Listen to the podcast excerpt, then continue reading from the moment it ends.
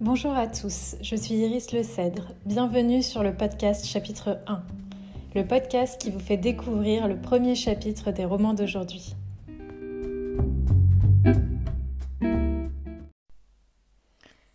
La vie est un ballet, on ne le danse qu'une fois par Edwige Bilot. Première partie, comme une lune de miel, chapitre 1, À ce soir mon chéri. À ce soir mon chéri, Maman t'aime et continue de t'aimer même quand elle part travailler. Tu es en sécurité avec Maria. Cette scène, je l'ai répétée des dizaines de fois avant ce 25 septembre. Nous nous sommes même plongés avec Arthur dans une formation sur l'éducation positive en nous intéressant plus spécialement à l'angoisse de séparation. Nous y avons appris des choses que nous n'aurions pu soupçonner. Un bébé, dès qu'il est dans le ventre de sa mère, ressent les émotions du monde extérieur et de sa maman. Comme son cerveau n'a encore que la partie affective, la partie rationnelle se formant plus tard, il ressent les choses que sous le prisme de l'amour. Il n'a comme référence qu'une conscience d'amour. Selon l'ambiance extérieure, il peut alors ressentir l'amour ou à défaut un manque d'amour. C'est pourquoi il est tout à fait approprié de lui parler. Il, ne comprendra certes pas le sens des mots, mais la tonalité de la voix, toutes les ondes positives qui lui seront envoyées sécuriseront ce petit être. En ce qui concerne la fameuse angoisse de séparation, l'enfant va connaître plusieurs étapes de séparation. La naissance, pour commencer, puis, si ses parents travaillent, la séparation la journée, parfois le soir, le week-end, quelques années plus tard, l'entrée à l'école, et ainsi de suite. Ces étapes, si elles n'ont pas été préparées, peuvent être mal vécues et créer un sentiment d'insécurité et même de répercussions affectives. Rien que ça.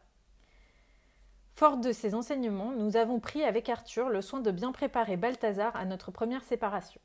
En écoutant nos conversations avec notre fils, nos aînés nous regardent souvent avec des yeux roux. Comme s'il allait comprendre quelque chose à trois mois. Non, mais tu penses pas que t'en fais un peu trop? De notre temps, les parents se posaient certes beaucoup moins de questions. Après un dernier baiser à notre petit bonhomme de trois mois, je me retourne les yeux embués vers Maria. Avec quelques recommandations de la journée, en plus de la longue liste laissée sur la table. En bonne professionnelle, elle me répond que tout se passera bien et que je peux partir tranquille. Je lance un dernier sourire et referme la porte. Chapitre 2. Bien remise de ton arrêt maladie? Ce trajet ne m'a jamais paru aussi long et pesant. Je redécouvre les joies du métro que j'avais laissées il y a quelques mois. Rien n'a changé. Chacun est plongé dans ses pensées, sa lecture ou son téléphone, dans le plus grand anonymat. De mon côté, je m'efforce de ne pas trop penser, mais mon cœur est bien lourd. Plus je m'éloigne de chez nous, plus les larmes montent. J'essaie de me reprendre, mais c'est plus fort que moi. Désormais, les larmes perlent sur mon visage. J'espère ne pas arriver avec les yeux trop rouges au bureau. Mairie de Montrouge, terminus. Une heure plus tard, me voici donc à destination.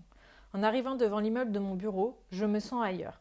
Mon cœur et mon esprit sont restés sur le palier de notre appartement. J'inspire profondément et entre dans le hall en me faisant la réflexion que de nouveaux visages vont et viennent dans l'ascenseur. La vie a continué ici pendant ce moment suspendu qu'a été mon congé maternité.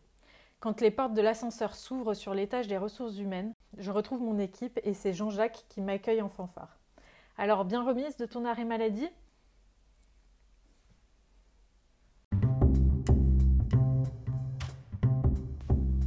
Merci beaucoup pour votre écoute. Je vous donne rendez-vous la semaine prochaine pour un nouvel épisode. À bientôt.